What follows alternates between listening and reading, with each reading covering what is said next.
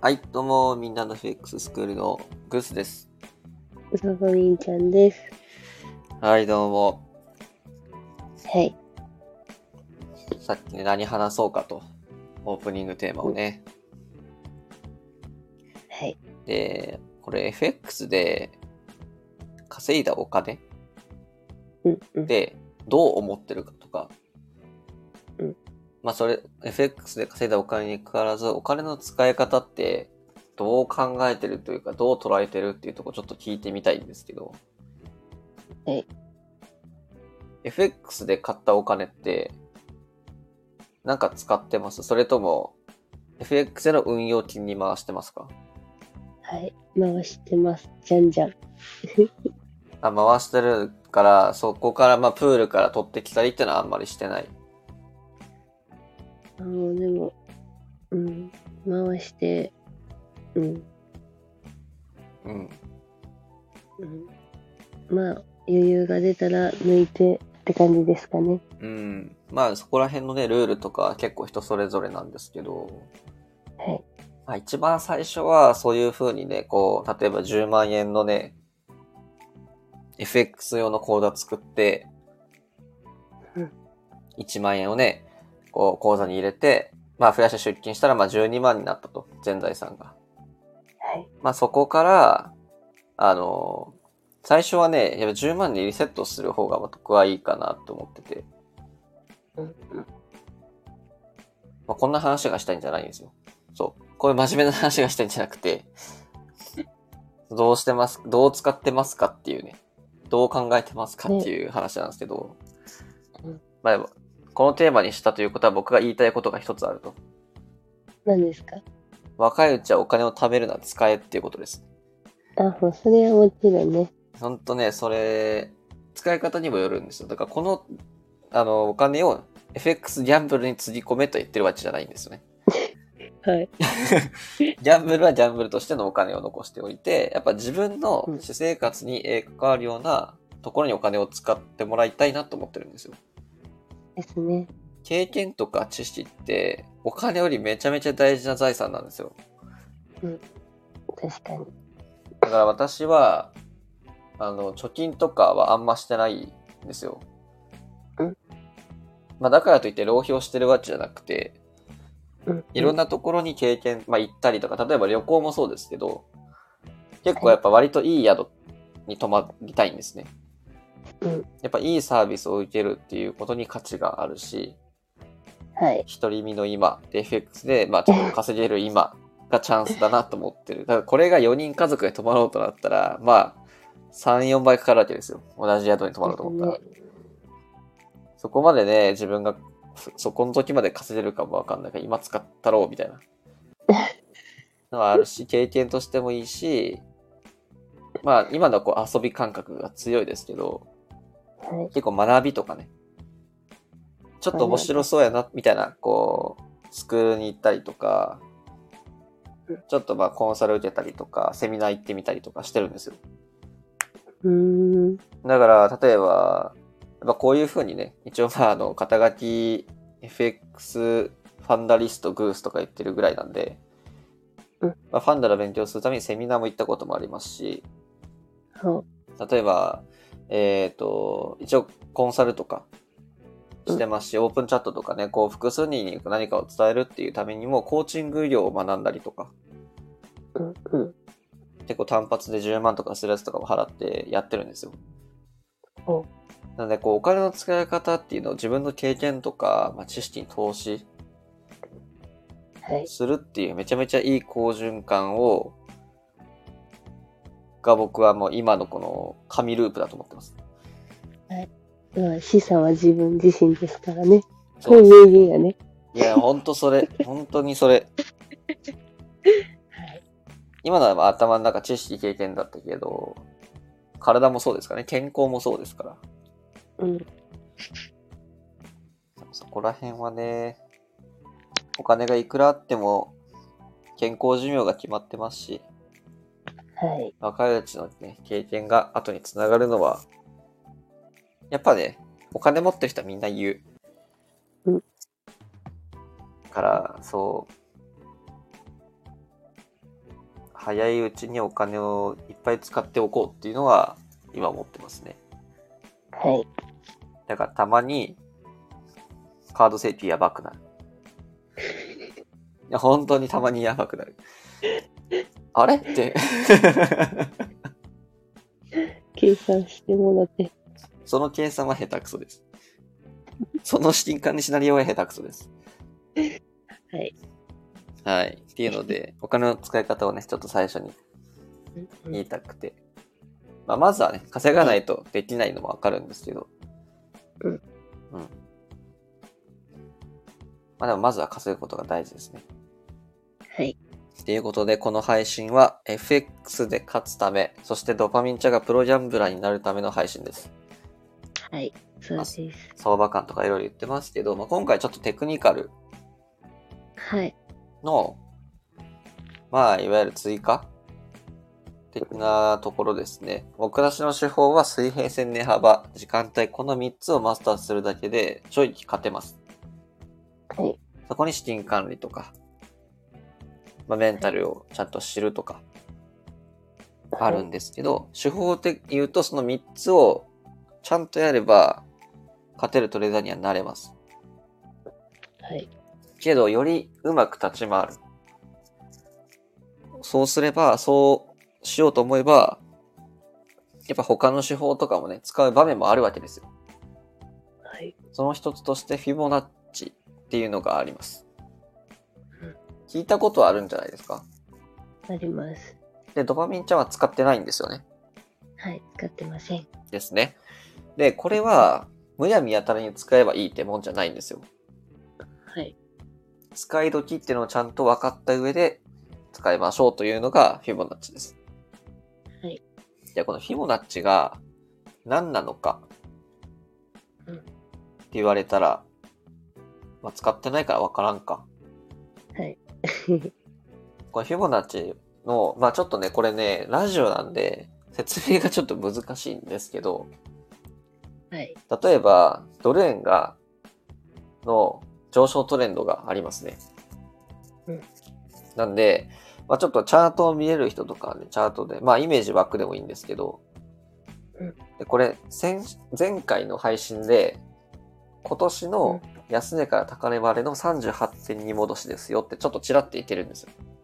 はい。ここに繋がるんですけど、うんうん。この、まあ、安値、今年の安値っていうのがだいたい127円ぐらいです。はい。で、高値が145円ぐらいです。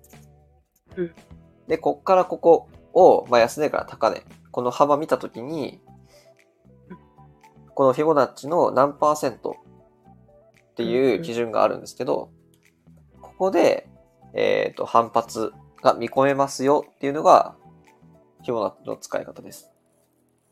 うーん。なんで、いわゆるトレンドができてる時って、一方方向に伸びるんじゃなくて、まあ、波を打って、押し目を、上昇トレンドで、あるいは押し目を作るじゃないですか。はい。その押し目っていうのが、どこになるかを一つ根拠として、フィボナッチが使えますよ、という手法になります。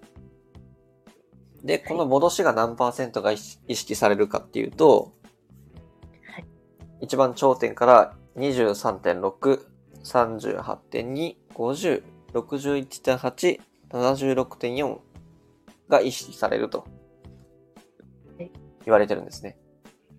はい。これなんでだと思いますなんで このなんか中途半端な数字。まあなんかうん50とかはね、半分だからとか。うんうん。まあなんとなくイメージ湧くし、まあ半値戻しや全戻しみたいなね、格言もあったりするんで。うんですけど、これ何かっていうと黄金比なんですよ。はい人が気持ちいいって思う割合 を。いや、ほんと、そうなんやほんと、黄金比なんですよ、これ。へーまあ、黄金比ってね、やっぱ人がしっくりくるって言われる割合で計算されてるって言われるんで、まあ、例えばよく言われるのが、あのアップルのマークもね、黄金比の組み合わせでできてるとか。へーそうなんです。知ってましたこれ。知らなかった。結構あの、例えば、アンモナイトのこの渦あるじゃないですか。あれもなんかこう見ると、アンモナイトのこの甲羅の渦わかりますうん。あれも、あれもなんか見たら、まあ綺麗やなって思うわけで、ただの渦なのに。うんうん。あれは黄金比になってるんですね。へーだからやっぱ人がい、まあ無意識的にか、まあ、プログラミングされてるか知らないですけど、この割合が気持ちいいって思うし、これを、手法を世界中の人たちが使ってるから、ここで反発します。へー変な話でしょそうなんや。はい。まあみんな使うってことはね、まあ、みんながやってるってことやからね。そう、テクニカルはみんなが使うようなありきたりなものは使っとけばとりあえずいいんですよ。それを長期足で使えば大負けすることはないです。はい。これをなんか自分なりにとか短期で使いまくるから負けちゃうんですよ。はい。いっぱいからね。はい。なんでテクニカルは基本的に長期足うんで使いますし、まあ、使いどころってのをちゃんと分かっておいた方がいいです。うん。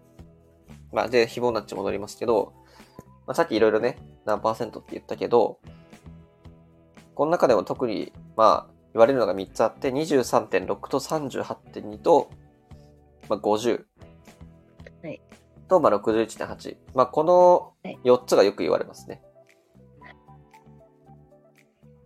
で、私は38.2と50と61.8しか使わないです。へえ。で、メインで使うのは38.2と50です。 38点と50、はい。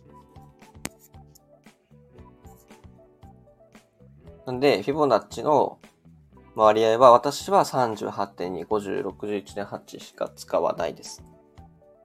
ほまあ、これなんでかっていうと、う。まはあ、い。使いどころなんですね、結局うん。で、まあ、いわゆるこれでも、からくりというか別に黄金比なんで、これ上上から見るか下から見るかで、38.2と61.8って一緒なんですよ。ほう。一緒。これ38.2を、100から38.2引いたら61.8なんですね。うん。だからその、まあ、同じと、まあ、感覚で、で、うん50に達して、そこから同じ感覚で離れていくみたいな感じなんで。うんですけど、で、まあ、大体こう、押し目を作るときに使います、私は。まあ、例えば上昇トレンド中の、どこで押し目を作るか。うんまたは下降トレンド中の、まあ、戻り高値。になるかというときに、このフィボナッチの38.2と50を使います。はい。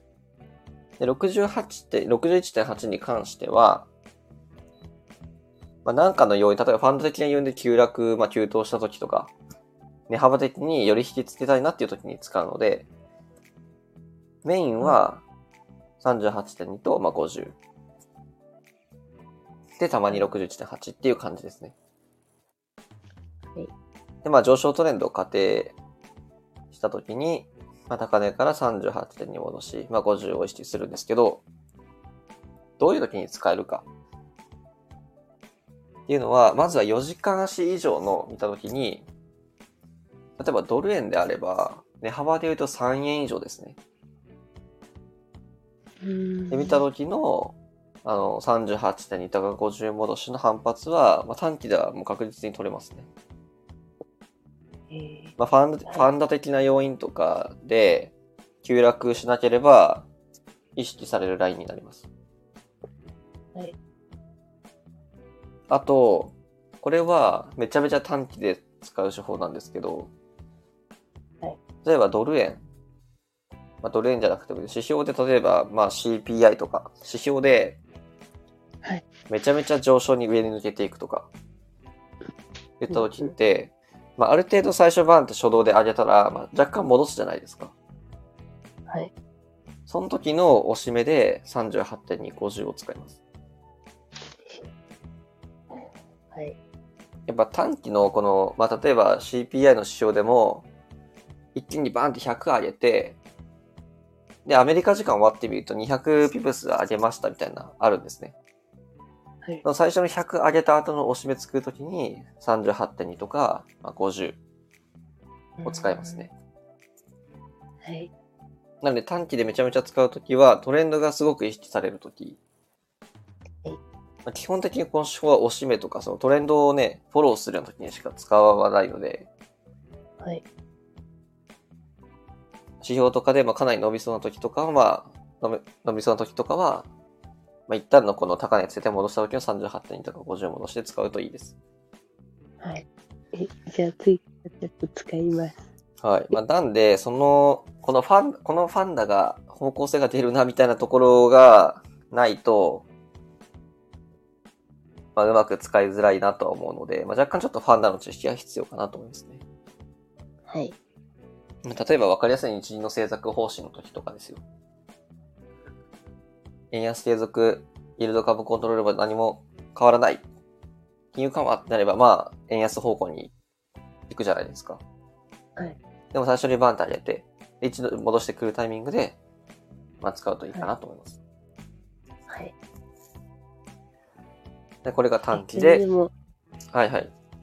わからへん人いたら、またズームで教えてくださいって。う。そうですね。こコメンれ、トしてください。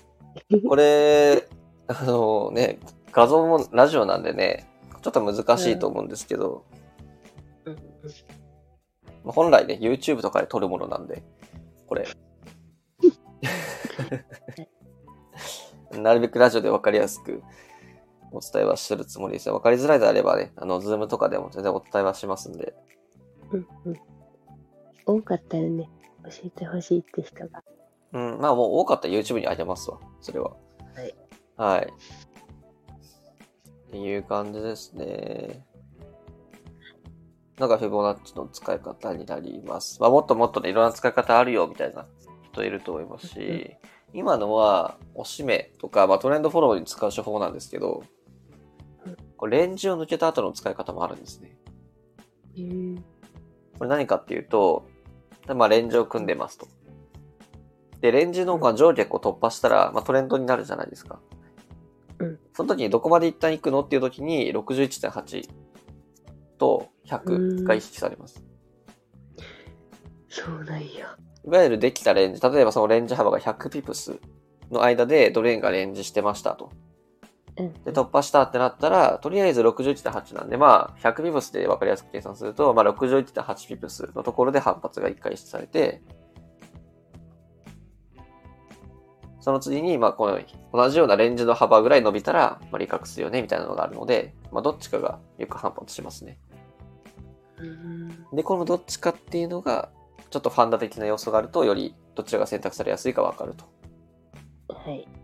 なんですよね。まだこのネハマとファンダの感覚が身につくと、かなりトレード優位なんで、ね。ここがまあ一番難しいですがここが一番武器になります。これがはい。 AI とか EA では対応できないところですね。確かに。結構私はこの感覚かなり精度高い方かなって思ってますし、はい。昨日もね、夜、まあ昨日と言ってもこれ20、10な7月の13に撮ってるんで、7月の12の夜とかは、138は硬いですよってね、まあ言ってて今抜けてないですからね。はいって言ったりとか、確かにまあそういったところのその値幅とパンダのこの組み合わせ方、結構折り折り込みとか結構難しいんですよ、考えるのって。うん。まあ、そこはまあ、すごく意識してくれん、訓練してきたきたつもりでもあるんで、はいまあ、そこが一個私の強みかなと思いますし、皆さんにもできると私は思ってるんで、はい。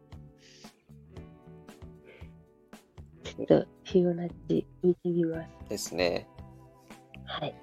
はい。なんで、まあ、フィボナッチの使い方は、まあ、使い方が、フィボナッチ自体は黄金比の割合なんで、はい。なんでって言われたらみんなが使ってるからになりますし、はい私は38.2と50をよく使いますと。はい。で、基本的には長期足。で、短期の使い方は、まあ、いわゆるいわゆるちょっとトレンドがすごく伸びそうな時に使いますと。はい。になります。はい。で、わからないことあれば、まあ、ズームとかでね、またおっしゃってください。はい。お願いします。はい。じゃあ今日はフィボナッチのお話でした。はい。また次回お楽しみに。バイバイ。楽しみに。バイバイ。